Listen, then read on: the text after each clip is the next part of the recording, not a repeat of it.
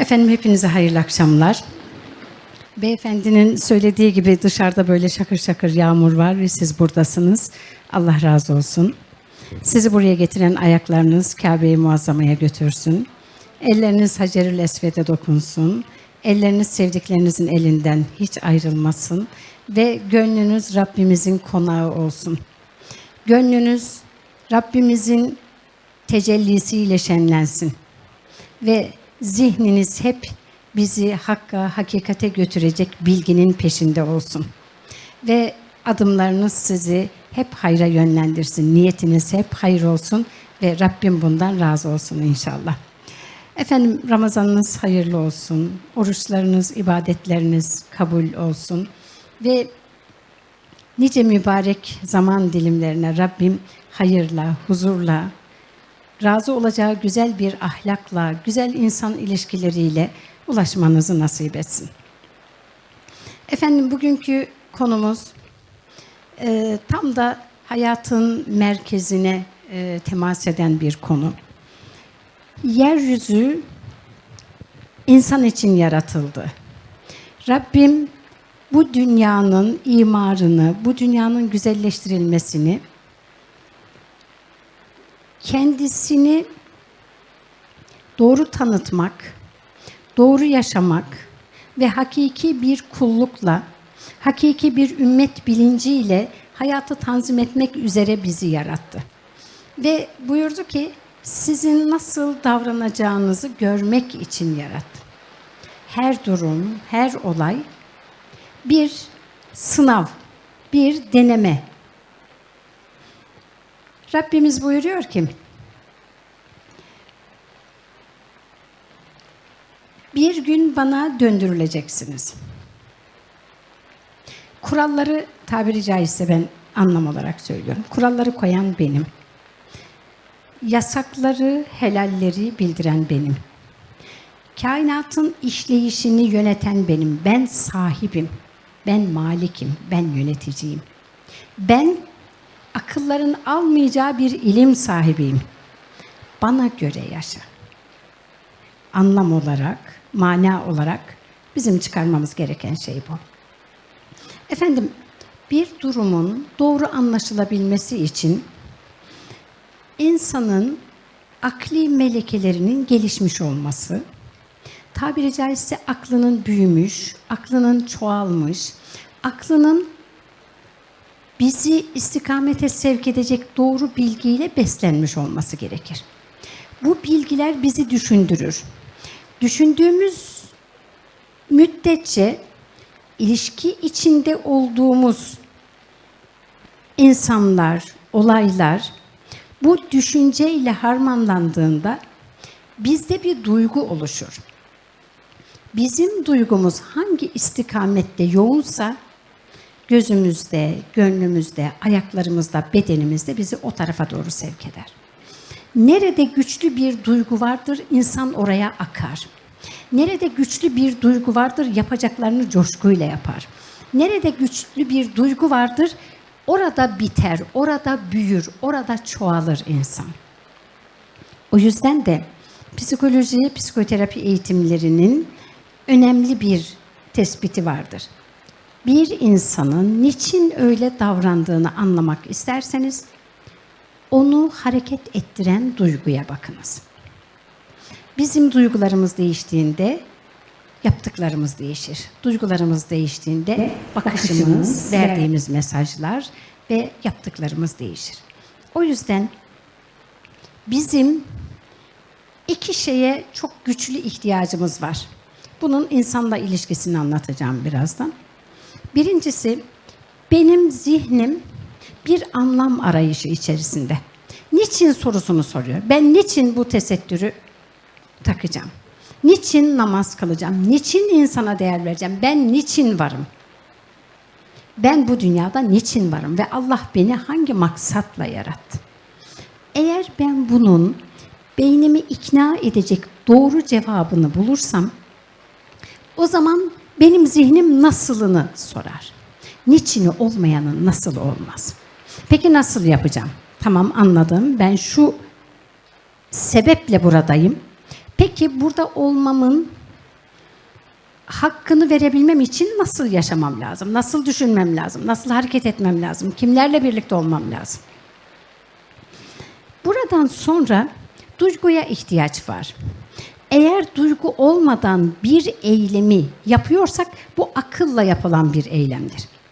Sürükleyici motor gücü duygudur. Duygu yoksa akılla bir noktaya kadar gider. Ama yürek desteği yoksa o uzun süre devam edemez. O yüzden de bizim sevmeye ihtiyacımız var. Yürek dolusu sevmeye ihtiyacımız var. Sevmenin ilk koşulu tanımaktır, anlamaktır, bilmektir. İnsan bilmediğini sevemez. İnsan bilmediğini, tanımadığını değer yükleyerek peşinden koşamaz, ona adanamaz. Rabbimiz ne yaptı? 12,5 sene kullarına kendisini tanıttı. Kainatı nasıl yarattı, kendisi nasıl büyük, yerleri gökleri nasıl yarattı, niye peygamber gönderdi, niye bunları bizden istiyor? Kullarının gönlünü o kadar işledi ki, emret ya Rabbi hazırız noktasına gelince Allah-u Teala da onlardan taleplerde bulundu. Hazırladı. Bir duygu oluştu. İnsanlar o kadar yürekten bağlandılar ki, o kadar yürekten yöneldiler ki artık onlar için ölüm Rabbine kavuşmak oldu. Bu bir mertebedir, bu bir aşamadır, bu ulaşılması gereken bir seviyedir. O yüzden de tanımak, anlamak, bilmek sevmenin ön şartıdır. İnsan Rabbini ne kadar bilirse, esmalarını ne kadar iyi öğrenirse o kadar iyi tanır. Allah'ım sen ne büyüksün der. Ya Rabbi sen ne muazzamsın der. Ve kuluna ne kadar değer veriyorsun. Sen ne muhteşemsin. Sayısız ruhların içerisinden her birimizi Rabbim. Hala da yaratılmamış sayısız ruhlar var. Sen bu dünyaya geleceksin dedi. Özür dilerim. Allah bizi bu yeryüzüne gönderdi. Dedi ki lisan-ı hal ile bu dünyanın sana ihtiyacı var. Ben sana öyle yetenekler koydum. Öyle güzellikler var ettim. İçine tıka basa bu dünyanın sana hayran kalacağı öyle nitelikli vasıflar yükledim ki bunları ortaya çıkar ve insanlar eserden müessere yol bulsun. Ya Rabbi ne muhteşem kullar yaratıyorsun. Bir kul neler yapabiliyor desin. Bir sanatçının eserini gördüğümüz zaman altındaki imzaya bakarız. Kim yapmış bunu? Bir insanın her hücresinde Rabbimizin imzası var. Biz insanlar olarak Rabbimiz gibi en muhteşem sanatçının eşsiz bir sanat eseriyiz. Eşsiz, yeryüzüne gönderilmiş, yaratılmış, milyarlarca insandan şu ana kadar gelmiş, şu ana kadar geçmiş sayısını aklımız alamaz. İfade edemeyiz. Hiçbirisi birbirine benzemiyor. Yaratılmış kar tanelerinin hiçbirisi birbirine benzemiyor. Adeta Allah bir diye düşen damlaların hiçbirisi yan yana gelmiyor. Oysa su yan yana gelebilen bir cisim. Eğer binlerce metre yukarıdan düşerken yan yana gelmiş olsa su kütleleri şeklinde iner ki yeryüzü tuz buz olur, yeryüzü diye bir şey kalmaz. Ama Allah o kadar alim, o kadar bilgili ki tek tek iniyor. Yani Allah'ı tanıdıkça edep duyarız. Ya Rabbi sen ne büyüksün ve beni var etmekle ne muhteşem bir ödülle beni ödüllendirmişsin. Sen beni bu dünya için lazım saymışsın ve bana bu dünyadaki insanların ihtiyacını giderecek, onlara katkıda bulunacak, onlar için iyi gelecek şeyler bende var ettin. Bana diyorsun ki bunları açığa çıkar, kullarım istifade etsin. Ve alimler diyorlar ki yeteneklerini çıkaramayan insan mutsuz olur. Çünkü o yetenekler içinde kaldıkça o insana sıkıntı verir. Onları çıkarsa Bir adım atsa başka kapılar açılacak. Bir adım daha atsa başka yollar, başka perspektifler, başka seçenekler gözünün önüne gelecek. Yani yaptıkça yapası gelecek. Çünkü beyin zorlandıkça açılır. Beyin zorlandıkça güçlenir. Hiçbir şey zorlanmadan, kendiliğinden böyle su akar gibi asla akamaz. Buraya gelmeniz için bile yağmurdan ıslandınız şakır şakır. Ben arabadan buraya gelene kadar mantomu aldım başıma fazla ıslanmayayım diyerek. Evden de yağmur olduğunu bilmeden çıktım. Şemsiyem de yoktu. Ben o kadarcık yolda ıslandım. Siz buraya gelinceye kadar kim bilir ne kadar ıslandınız. Bir bedel ödediniz. Konforunuzu terk ettiniz ve şu anda buradasınız. Hayat hep böyledir. Adım attığınız kadar bir şeyden istifade edersiniz. Ne kadar ilerlerseniz o kadar perspektifiniz genişler. Ne kadar ilerlerseniz gördüğünüz, tecrübe ettiğiniz, anladığınız, fark ettiğiniz, aklınızı büyüttüğünüz şeyler o kadar değişir, o kadar çeşitlenir, o kadar güzelleşir. Her adım atma bir öğrenmedir. Her adım atma bir gelişmedir. Her adım atma biraz daha ileriye gitmenin müjdesidir. Çünkü Allah yürüyene yol açar. Yürüyene kolaylık verir. Yürüyenin hali oturana zor gelir. Çünkü o psikoloji onda yoktur. Dolayısıyla Allah-u Teala insana çok kıymet vermiş. Onun arkasından konuşamazsın diyor. Ona zarar veremezsin diyor. O bana ait diyor. O bana ait. Sen bu dünyayı emanet olarak yaşıyorsun. Üstündeki emanet geçici olarak kullanım hakkı sana ait. Canın emanet, paran emanet, çocuğun emanet, eşin emanet, hiçbir şey sana ait değil. Onlar bana ait, zarar verme. Tıpta bir kaide vardır, önce zarar verme. Birazdan anlatacağım şeylerle göreceksiniz ki sizin de bildiğiniz, belki yeni tekrardan hatırlayacağınız şeyler. Zarar gören herhangi bir şey, gerçek vasfını ortaya koyacak derecede aktif olamaz. Zarar gören her şey, işlevselliğini bir ölçüde kaybeder. Zarar gören her şey, yapabileceği aksiyon, yapabileceği performans, ulaşabileceği mesafe %90 diyelim, zarar oranına göre, zarar miktarına göre bu oran aşağı doğru düşecektir.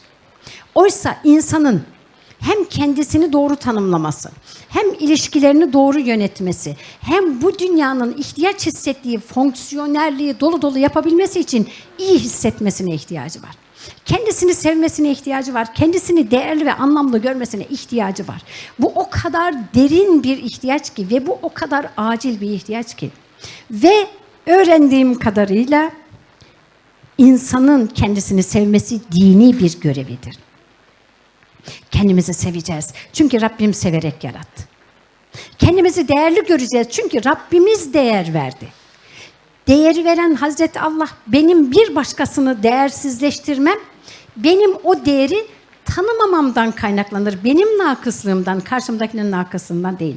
Allah günahına rağmen onu seviyorsa, günahına rağmen onu koruyorsa, onun günahı benimle seni onun arasında, sen ona insan değeri ver diyorsa bana ne oluyor? Onu değersizleştirme hakkını bana kim veriyor? Şimdi size bir şey aktaracağım. Bir baba oğlunun eline bir mücevher veriyor. Diyor ki oğlum bunu git falanca oduncuya götür. De ki amca bunu ben satacak olsam bunu alır mısın ve kaç para verirsin? Öğren, satmadan bana geri getir diyor. Oduncu bakıyor, diyor ki bu taş benim bir işime yaramaz ama hadi buna 10 kuruş vereyim. Tamam teşekkür ederim diyor diyerek götürüyor. Şimdi diyor manava git. Manava sor. Benim elimde böyle bir taş var. Alır mısınız? Alırsanız kaça alırsınız? Ona da satmadan geri getir. Ona da götürüyor. Diyor ki hadi işime yaramaz ama alayım. 15 kuruş veririm. Böyle bir iki yere daha götürüyor. Ondan sonra diyor ki şimdi bu taşı al. Kuyumcuya götür.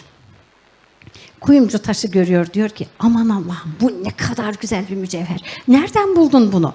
Ben buna şu kadar para veririm diyerek bayağı yüksek bir miktar teklif ediyor. Delikanlı teşekkür ediyor ve babasına geri dönüyor. Babası diyor ki, gördün mü? Ona değer vermeyenler taşın değerinden bir şey kaybettirdi mi? Yok. Bilmedikleri açığa çıktı. Onun kıymetini bilen ona ne kadar değer verdi görüyorsun. İnsana değer ver. İnsan yeryüzünün en kıymetli mücevheri. Senin değer vermemen onun değerinden bir şey kaybettirmez. Senin ne kadar onu anlamakta geri kaldığın, anlamakta yetersiz kaldığın, onu tanıyamadığın, bu noktada çok cahil olduğun açığa çıkar. İnsanın kıymetini bilelim. İlmin ilk tezahürü edeptir. Allah'a hürmettir. Allah'a saygıdır. Ona sonsuz, kesintisiz, yürek bağıyla bağlanmadır. Ona duyulan saygı, ona duyulan hürmet, ona duyulan edep kullarla ilişkide açığa çıkar. Allah'a ait olanın değeri, Allah'a duyduğumuz saygıdan yola çıkarak çok kuvvetli ve güçlü olmalı. Bu benim insanı ne kadar tanıdığım, ondan önce de Rabbimi ne kadar tanıdığım, ondan önce de kendime ne kadar, ondan sonra da kendime ne kadar değer verip ne kadar sevdiğimle alakalı. Ben sevgiyi kendi içimde üretemezsem, ben değeri kendi içimde üretemezsem, ben Allah'la ilişkili düşüncelerimi kendi içimde büyütemezsem karşımdakine bir şey veremem. İnsan taşıdığını üretir, ürettiğini iletir. Dolayısıyla bir insanı insan kılan, bir insanı bu toplumda, bu topluma değer katan bir noktaya taşımak, Allah'a ne kadar tanıdığımla, Allah'la ne kadar yürek bağı kurduğumla, onun peygamberi, Peygamber Efendimiz sallallahu aleyhi ve sellem'i ne kadar sevip, onun insana ne kadar değer verdiğine dair bilgileri hayatıma katmakla, bununla kendimi yeryüzünün en şereflilerinden birisi gibi hissetmemle çok yakından alakalıdır. Her birimiz insanlık ailesi kadar büyük bir ailenin çok şerefli, çok değerli bir üyesiyiz. Bunu bize Allah verdi. Bana kim ne kadar değersizleştirici davranırsa davransın, benim Allah'ın kulu olduğum gerçeğini ortadan kaldırır mı? Kaldırmaz. Bana Allah'ın çok değer verdiği gerçeğini ortadan kaldırır mı? Kaldırmaz. Benim kendi içimde Allah'a olan bağlılığıma bir tesir edebilir mi? Edemez. O yüzden de ben diyorum ki, imanla, irfanla, ilimle, bilgiyle sen güçlü bir dağ gibi ol ki rüzgar tozunu alsın, yağmur seni yıkasın, kar seni beslesin, fırtınalar ise sadece çarpıp geçsin. Bizim Allah adına güçlü olmaya ihtiyacımız var. Peygamberimiz adına onun sünneti seniyesine sarılıp onun gibi mütevazı, onun gibi güzel ahlaklı, onun gibi insana değer veren birisi gibi davranmaya ihtiyacımız var. Bu dünyanın buna ihtiyacı var. Çünkü insan baktıklarından etkilenir, gördüklerinden etkilenir, duyduklarından etkilenir. Benim bir cümlem bir insanı depresyona da sokabilir, depresyondan da çıkarabilir. Benim psikolojisini bozduğum bir insanın ilişkileri de bozulur. Allah'a ibadeti de bozulur. O zaman benim ağzımdan çıkan sözün bozucu değil, onarıcı. Yıpratıcı değil, tamir edici. Alçaltıcı değil, yükseltici olması lazım. Konuşulan cümleler kişiyi tanımlar, karşısındakini değil. İnsan nasıl davranıyorsa, ben buyum demek istiyor. Cümlelerimiz bizim kimlik kartlarımız gibi. Hareketlerimiz, davranışlarımız kimlik kartları gibi. Ben beni tanımlarım. Ve şuna inanın, inanın değil hepimiz biliyoruz. Amel defteri tek kişilik, mezar tek kişilik. Ben benim yaptıklarımla defterimi dolduruyorum. Başkasının bana nasıl davrandığı beni hiç ilgilendirmiyor. O yüzden ben Rabbime yıllardır şu duayı yapıyorum. Allah'ım doğru düşünmeyi, doğru anlamayı, doğru konuşmayı ve doğru yaşamayı nasip et. Beni anlayışlı ve anlaşılır kıl. Benim karşımdakinden hiçbir beklentim yok. Bana nasıl davranırlarsa davransınlar. Allah'ım ben onların bana nasıl davrandığına göre değil, senin benden nasıl davranmamı istediğine göre hareket etmek istiyorum. Bunun bedeli mi var? Ben bu bedeli ödemeye hazırım. Ağlamam mı gerekiyor? Ağlayacağım. Üzülmem mi gerekiyor? Üzüleceğim. Mahrum olmam mı gerekiyor? Mahrum olacağım. Ama sana yalvarıyorum. Benden seni razı edecek eylemler çıksın. Benden meleklerin defterime yazdıktan sonra senin meleklere bile örnek göstereceğin bir ahlak numunesi çıksın. Defterimi güzelliklerle doldurayım. Birisinin beni anlamasını beklersem daha çok beklerim. O benim ne yaptığımı görebilir ama niçin yaptığımı göremez. O esnada canı sıkkındır, beni tam anlayamaz. O esnada başka bir şeye kırgındır, beni tam anlayamaz. Kuldan beklediklerimi ben alamadığım zaman küt diye düşerim. Oysa Allah asla yanılmaz. Kulunu yarı yolda bırakmaz, unutmaz, ihmal etmez. Niyetini bile en kıymetli şekilde değerlendirir. Benim derdim tabiri caizse Allah'ın gözüne girmek. Benim derdim tabiri caizse bu yarışta, puan kazanma yarışında, iyi davranma yarışında, güzel davranma yarışında puan kazanmak. Kazananlardan olmak. Herkes kendi hayatını imar ediyor. Kendi yürüdüğü yolu, kendi konuştuğu insanları, ilişkilerini imar ediyor. Bir hikaye anlatılır. Hikayede alimlerden birisi rüyasında ahiretteymiş. Melekler bir bina yapıyorlar. Bir bakıyor çalışıyorlar, bir bakıyor çalışmıyorlar. Sonra bazen iyi malzeme kullanıyorlar, bazen kötü malzeme kullanıyorlar. Merakını yenemiyor, gidiyor diyor ki, neden bir ara durup bir ara çalışıyorsunuz? Neden bazen iyi malzeme kullanıyor, neden bazen kötü malzeme kullanıyorsunuz? Onlar da demişler ki, bu malzemeler dünyadan geliyor. Malzeme gelirse kullanıyoruz, gelmezse kullanmıyoruz. Kötü malzeme gelirse onları kullanıyoruz, iyi malzeme gelirse de onları kullanıyoruz. Kaç kişinin gönlünde sevgi var ettik? Kaç kişinin gönlüne girdik? Kaç kişi Allah senden razı olsun, iyi ki yolum seninle kesişti diyor. Kaç kişi bizim yanımızda Allah'ı hatırlıyor?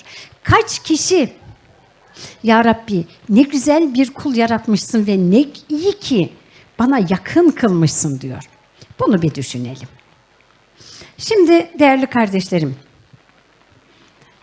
bir tohumun açılıp serpilip bir bitkiye, bir meyveye, bir fideye dönüşebilmesi için o tohumun zarar görmemesi lazım. Kabuğu çatlarsa, ezilirse o ancak yine toprağa dikilir, bir şeyler çıkar ama asla sağlam bir tohumun gümrah, verimli, göz kamaştıran ürününü, verimini bulamayız. Bir insanın güçlendiği yerde ailedir, zayıfladığı yerde ailedir. Dengesini bulduğu yerde ailedir, dengesini kaybettiği yerde ailedir. Fayda gördüğü yerde ailedir, zarar gördüğü yerde ailedir. Çünkü yeryüzünde ne yapacağını hiç bilmeyen, her şeyi kendilerinden gördüğü anne ve babaları çocukların ilk öğretmenidir. Anne insan ilişkilerinin ilkidir. Anne ile insan insana ilişkiyi öğrenir çocuk. Annenin bakışından, annenin tebessümünden, annenin çocuğu severek emzirmesinden, annenin çocuğa haylazlık yaptığı zaman bile tatlım onu öyle mi yapmak istedin? Gel bir de bunu deneyelim diyerek sevgiyle oradan oraya kaydırmasından çocuk o kadar beslenir ki. Çocuk bundan o kadar iyi etkilenir ki sapasağlam büyür. Bir fidenin, yine fideden örnek vereyim. Yukarı çıktığını varsayın. Tohum sağlamdı. Fide çıkmaya başladı. Biri geldi yaprağını kırdı. Öteki geldi tekme attı. Biri geldi bastı. Yine o büyür. O tohumdaki cevherle büyür ama yara almış, bere almış, yaprağı kırılmış, dalı kırılmış bir bitkinin aldığı o zararla şekillendiği bir hale bakın. Bir de zarar görmedenki haline bakın. İkisi arasında çok fark vardır. Değerli kardeşlerim, hanımefendi ve beyefendi kardeşlerim. Kötü söz kötü yapar, iyi söz iyi yapar.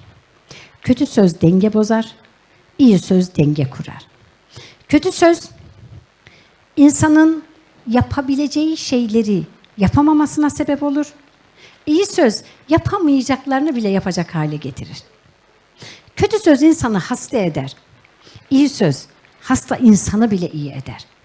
Dolayısıyla bizim ağzımızdan çıkan sözler ya bozuyor, ya onarıyor, ya düşürüyor, ya kaldırıyor, ya yüceltiyor, ya alçaltıyor. O zaman ben çocuğumun hayatında çok etkiliyim. Başka insanların hayatında da çok etkiliyim. Ama ilk önce ben çocuğumdan sorumluyum. Şimdi toplumda gördüğüm ve beni çok üzen bir hususa dikkat edeceğim. Hepimizin de aynı görüşte olduğunu tahmin ediyorum.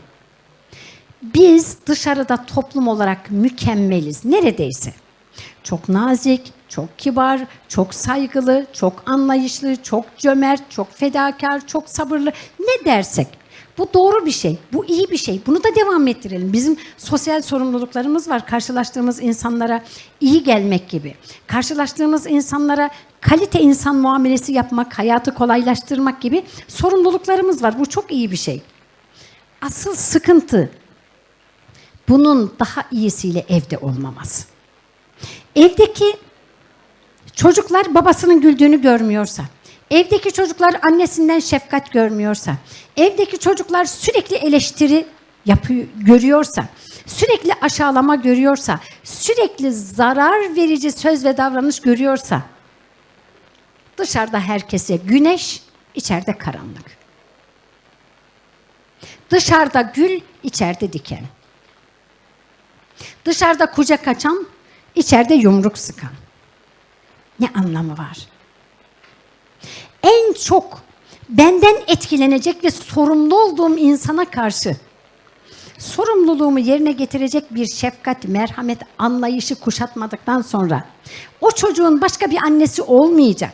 O çocuğun başka bir babası olmayacak. Bir genç kız hanımefendi diyor ki danışanım, Salih Hanım, annem hiç sarılmıyor. Diğer kardeşlerime sarılıyor. Ya ben de annemin sevgisini almak istiyorum. Ben de kucaklamak istiyorum. Aman bunaltma beni, tamam uzaklaş diyor.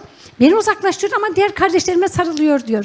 Ben de ne yapıyorum biliyor musunuz? O kadar çok anneme sarılmayı ve onun sevgisini almayı istiyorum ki komşu teyzelere sarılıyorum. Belki annemin sevgisini alırım diyerek diyor. Şimdi bunu yapmamanın nasıl bir haklı gerekçesi olabilir?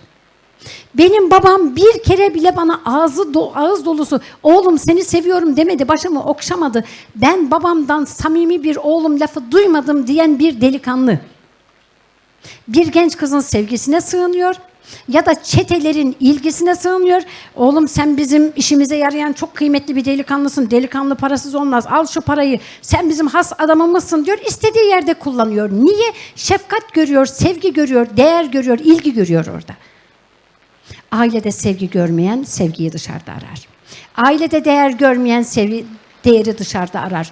Ailede çatlayan toplumda kırılır. Ailede dengesi bozulan toplumda düşer. Biz ailemizi sağlam tuttukça, biz sevgimizi çocuklarımıza şartsız ve sınırsız olarak, ölçüsü dahilinde tabii, sadece var olduğu için sevmeyi öğrenebilirsek, eşimizi sadece Allah takdir ettiği için, evlilik kaderdir, Allah bunu bana nasip etti, ben cüz'i irademle tercih yaparım ama nasip eden Hazreti Allah'tır. Kul bir yola çıkar, Allah ne takdir ederse onunla karşılaşır diyerek, eşimize hürmette kusur etmezsek, eşimizi mutlu etmeye çalışırsak, çocuklarımızı şartsız seversek o ailede huzurdan, o ailede dirlikten, o ailede müşterek bir biz olma bilincinden söz etmek mümkündür. Değilse herkes birer birer fert, çocuk ayrı odasında, babanın elinde telefon, karşısında televizyon, annenin elinde telefon, çocuğun elinde iPad, bilgisayar. Biz aile miyiz sizce? Herkes online, evde kimse yok. Herkes bir başkasıyla. Herkes bir başkasıyla. Bir aile bana çocuğunu getirdi. Salih Hanım, çocuğum sosyal medya bağımlısı, telefon bağımlısı, elinden işte bilgisayar, telefon şu bu çıkmıyor diye getirdiler. Aileyle görüşüyorum, çocukla görüşüyorum. Sonra anladım ki anne baba bağımlı. Onların elinden telefon düşmüyor. Beyefendi kardeşim, hanımefendi diyor ki seninle bir şey konuşacağım. Konuş ben dinliyorum diyor. O esnada telefonuna bakıyor. Hayır, dinlemiyorsun. Telefona bakarak insan dinlenmez. Peygamber Efendimiz nasıl yapıyordu sallallahu aleyhi ve sellem? İşini bırakıyordu. Karşısına geçiyordu. Hizasına, çocuksa çömeliyordu. Gözlerinin içine bakarak buyur seni dinliyorum diyordu. Hani örneğimiz oydu. Anne olan hanımefendi kardeşim. Çocuğu orada oynuyor kendi telefonuyla meşgul. Çocuğun eline telefonu veriyor tek sussun diye. 2 yaşındaki, 6 aylık, 1 yaşındaki çocukların eline telefon verirseniz bunun sosyal medya bağımlısı olmaktan başka bir seçeneği olabilir mi? Çocuk onunla susuyor. Susmasını kâr biliyor ve çocuğu orada tuttukça kendi işini rahat yapıyor. Sosyal medyada geziyor. İşte Facebook'tu, Instagram'dı, like'lıyor, bir şeyler yapıyor. Ama çocuğunu orada başkası oyalıyor. Gönlüne başkası giriyor, zihnine başkası giriyor. Çocuğumuz bizi saymamaya, çocuğumuz bizden kopmaya başladığında eyvah çocuğuma ne oldu diyoruz. Küçük yaştan beri ne yaptığımıza bakalım. Çocuğumuza ne olduğunu daha kolay anlarız. İzninizle ben bir su içeceğim.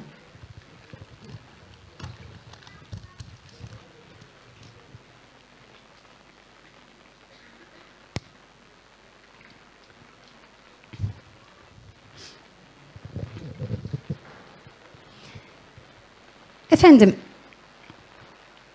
biz bu hayattan ne zaman ayrılacağız bilmiyoruz. Şu anda evimden geldim, evime gitmeye elimde senedim yok. Bırakın evime gitmeyi, nefes alıyorum veremeyebilirim, veriyorum alamayabilirim, hikaye burada biter. Ben Allah'tan dolayı ne yaptığımla hesaba çekileceğim. Konuşurken, davranırken, yardımlaşırken. Elektrik düğmesini tasarruf olsun diye kapatırsak tasarruf olur. Allah israfı haram kıldı, israf olmasın dersek ibadet olur. Ekmekleri çöpe atıyoruz, yemekleri çöpe atıyoruz, sebzeler çürüyor çöpe atıyoruz. Aman tasarruf ederim dersek tasarruf olur. Aynı şeyde niyetimizi değiştirsek ibadet olur. Çocuklarımıza yaptığımız her şey de böyledir. Eşimize yaptığımız her şey de böyledir. Allah için yaptığımız her şey ibadettir. Çocuğun bezini değiştirmek, tuvaleti temizlemek, yatmak, kalkmak, uyumak bir Müslüman için hayatın tümü ibadet. O zaman insana değer vermek, kendime değer vermekten geçer. Kendime değer vermek, Allah'ın bana ne kadar değer verdiğini ve benim zarar görmemem için bir örnek peygamber göndererek, bak sana bir model gönderdim, bir örnek gönderdim. Onun üstünde senin için çok gerekli ve önemli şeyler var. Ona bak ve yaşa diyor. Ona bak ve yaşa diyor. Benim 2 kaynağım var. Sünnet-i Seniyye, Rabbimizin ayetleri. Bunları iyice öğrenerek insana değer veriyorsam ben bir ilim edinmiş olurum.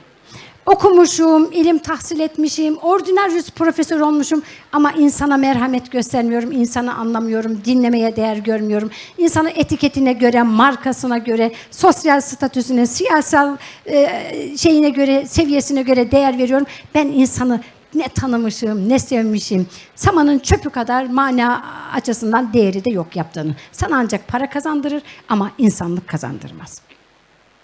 Bizim insan olmaya, insan gibi insan olmaya ve insan değeri bilmeye ihtiyacımız var.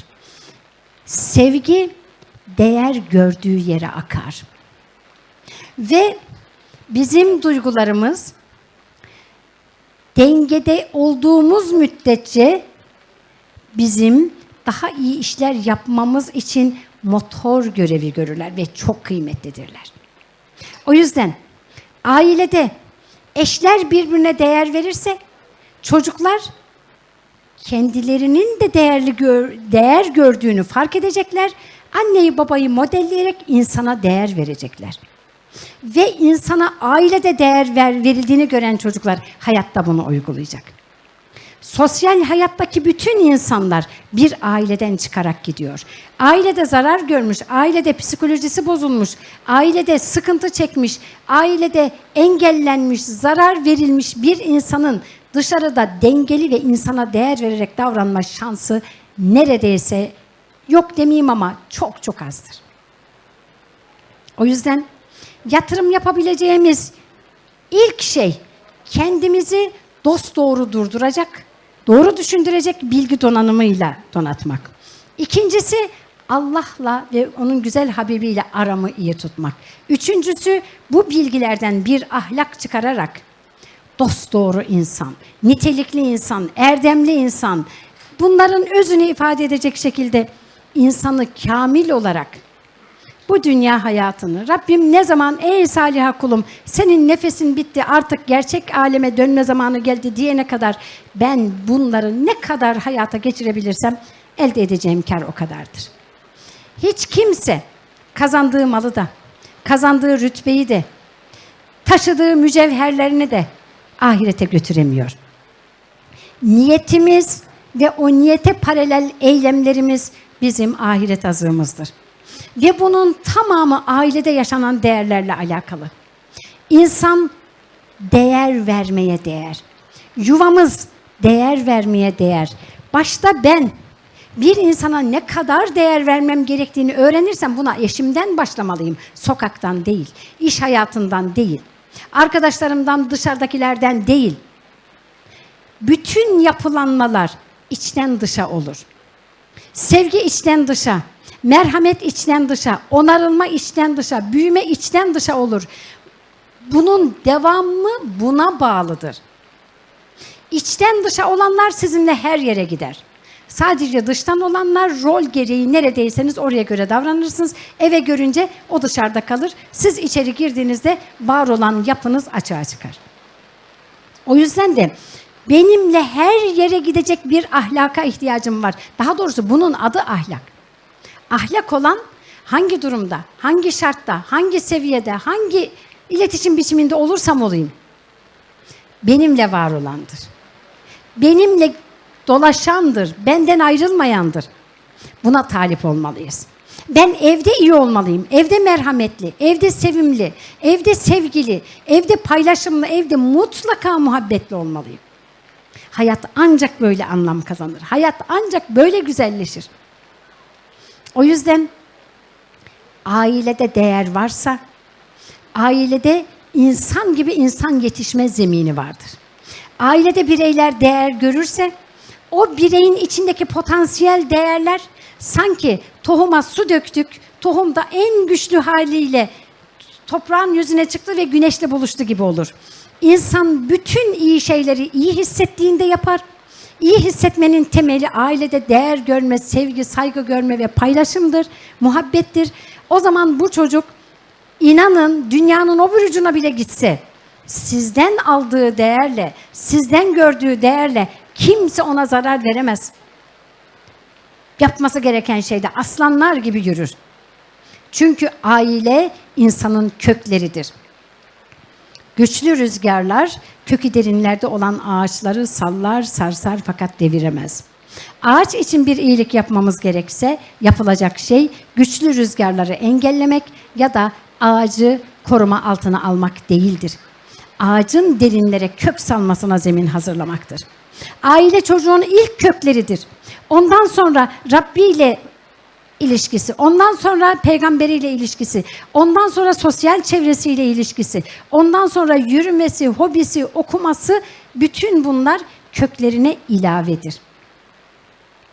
Yıllar önce ben köken itibariyle ebe hemşireyim. Zeynep Kamil Sağlık Koleji'nde öğrenciyken boş zamanlarımızı aşağıdaki, o zamanlar böyle elimizde falan telefon yok. Televizyonun başında geçirirdik. Orada bu bitkilerle uğraşan mühendislere ne deniyor? Ziraat mühendisi. Teşekkür ederim. Onların çiftçiler için hazırladığı bir programa denk geldim. Bakın yıllar geçti aradan. Hiç unutmuyorum. Diyorlar ki bir ağacın yapraklarında ve meyvesinde hastalık varsa köklerini ilaçlayacaksın. Onu da şöyle tanımlıyorlar. Şimdi diyelim ki şu ağacın gölgesi var tabii ki. Güneş tam tepedeyken ağacın gölgesinin etrafını işaretleyin. Ağacın kökleri yaprağının uzadığı yer kadardır. Siz tam tepedeyken gölgeyi işaretlerseniz bütün köklerinin alanını işaretlemiş olursunuz. O hastalığı tedavi etmek için o işaretlediğiniz alanı ilaçlayın. Köklerini tedavi edin önce. Ve bir yabancı yazar diyor ki, çocukların üzerinde görülen rahatsızlık verici, sıkıntılı ve onarılması gereken şikayetler, sıkıntılar için, bunlar için eğer anne babalar bunların kendilerinden kaynaklandığını bilmezlerse o çocuk için hiçbir şey yapılamaz. Çocukların okul başarısıyla ilgili bir çalışma yapılmış. Çocukların okul başarısının %74 sebebinin aile yaşantısına bağlı olduğu tespit edilmiş. İmam-ı Gazali Hazretleri buyuruyor ki, doğru ağacın gölgesi de doğru olur. Biz doğrulacağız, çocuklarımız bizi modelleyecek. Dilimiz doğrulacak, o doğrulmuş dilden sağlam bir nesil inşa edeceğiz. Biz ahlaklı olacağız, bir sadakatli olacağız.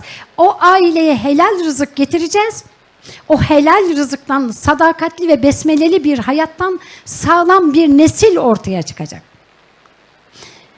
Şu anda İslam aleminin büyük imamlarının, ustalarının, hocalarının hayatlarına baktığımızda onların annelerinin, babalarının harama girmemek, haram rızkı yuvalarına sokmamak için, çocuklarının hayırlı bir evlat olması için ne kadar uğraştıklarını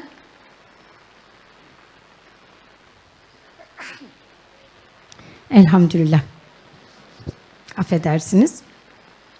Ne kadar uğraştıklarını görürüz. Hatimler indirmişler. Ya Rabbi, çocuğumuz alim olsun diyerekten. Okumalar yapmışlar. Özel ibadetler yapmışlar. Dua üstüne dua, sadaka üstüne sadaka, kurban üstüne kurban vermişler ki Ya Rabbi, senin emanetin olan bu evlada biz zarar vermeyelim ki sana itaatte kusuru olmasın. Anne babanın en önemli iki görevinden birisi çocuğun çekirdekten itibaren zarar görmeden beslenmesi, büyütülmesi ve helal rızıkla beslenerek sadakatli bir aile hayatında çocuğun yetiştirilmesi. Çocuk zarar görürse Allah'a kulluğunda kusur olur. Çocuk zarar görürse peygambere yöneliminde kusur olur. Çocuk duygu olarak beslenmezse o duyguyu nerede bulursa oraya kayar.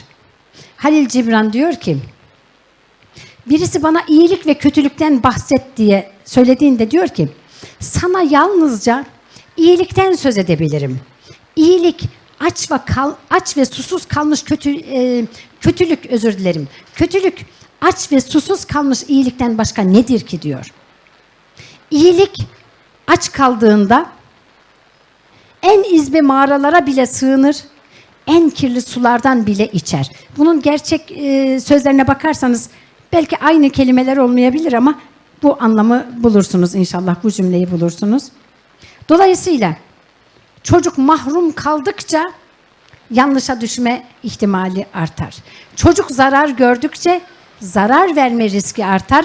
Bugün ailede birbirlerine en çok zarar verenler en çok zarar görmüş olanlar. O yüzden de aile bu zararı en aza indirmek için gayret eden biz olmuş fertlerden oluşmalı. Beyefendi zarar görmüş olabilir, hanımefendi zarar görmüş olabilir.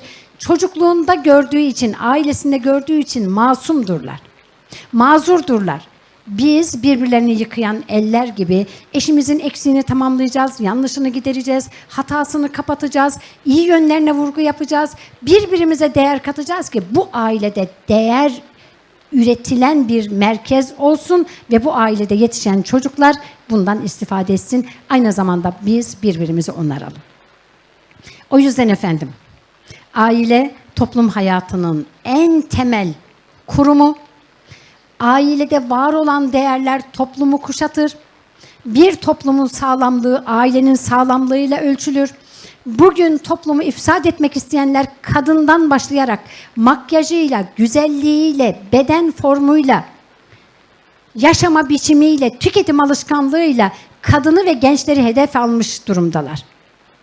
Biz kendi değerlerimize sahip çıkarak fiziğimizi güzelleştirmek yerine kimyamızı güzelleştirmek, birilerine benzemek yerine kendimiz olmak, insanın değerinin fiziğiyle değil, ahlakıyla var olduğunu, fenomenlere bakarak yüzümüzü değiştirmek, fenomenlere bakarak giysimizi değiştirmek, fenomenlere bakarak etek dolusu paraları güzelliğimiz için, kıyafetimiz için, işte beğeni almak için, birilerinin onayını almak için harcadığımızda kendimize yabancılaşırız. Yüzümüz değiştikçe kendimizle ilgili algımız değişir. Tarzımız değiştikçe ahlakımız değişir. Biz olmaktan çıkarız. Seni dünya takip etse ne olur? 100 milyon takipçin olsa ne olur? Aile hayatın berbat, eş hayatın berbat, çocuklar sağda solda. Sen fenomen olmuşsun. Samanın çöpü kadar kıymet yok. Fenomen olmak nedir ki? Birileri seni bugün yüceltir, yarın en dibe batırır. Kıymet bilen Hazreti Allah'tır. Kul Rabbinin kıymetini bilmeyen, peygamberin kıymetini bilmeyen benim kıymetimi bilir mi? Dolayısıyla kulun kanaatlerini elbette ciddiye alacağız. Temiz giyineceğiz, bakımlı olacağız, kalbini bozmayacağız, bedenimizi örteceğiz, makyajla kendimizi güzelleştirip birilerinin kalbini bozmayacağız, bedenimizi açmayacağız. İnananlar için söylüyorum. O zaman ben birilerinin ne dediğini ciddiye alırım. Ama beni beğensinler, beni güzel görsünler diyerek kendimi değiştirmem, kendime yabancılaşmam, etek dolusu paraları buralara sarf etmem. Allah o paraları nerelerden kazanıp nerelere harcadığımızı da soracak. O yüzden de kendimizi olduğumuz gibi sevelim. Çizgilerimiz oluyorsa elbette olacak, bunu seveceğiz. Yaşımız oluyor, saçlarımız beyazlıyor, elbette bunu da seveceğiz. Kendini seven her haliyle sever. Kusurumuzu da seveceğiz, yanlışımızı da seveceğiz, yapmamaya çalışacağız. Ama bileceğiz ki ben nasıl kusurluysam karşımdaki de kusurlu. Ay ben onun asla öyle yapacağını tahmin etmiyordum, hayal kırıklığına uğradım diyorsak bu senin insanın realitesini bilmemenden kaynaklanır. Ay o namaz kılıyordu, böyle şeyleri nasıl yaptı? Bütün günahlar namaz kılanlar için. Yukarıların yukarısına çıkanlar da namaz kılanlar, aşağıların aşağısına düşenler de namaz kılanlar. Namaz kılanlar peygamber olmuyor ki korunmuş olsunlar. Dolayısıyla birbirimizle ilgili algımızı düzelteceğiz. Özümüzde iyi insan olduğumuza göre hareket edeceğiz. Günahına göre, eksiğine göre, yanlışına göre değil, içindeki Allah'ın ruhuna, Allah diye atan kalbine ve ne kadar iyilik yapabileceğine dair inancımıza göre hareket edeceğiz. Allah-u Teala yaptıklarınızı, yapacaklarınızı hayır eylesin. Allah-u Teala yuvanızı cennetten bir köşe yapsın.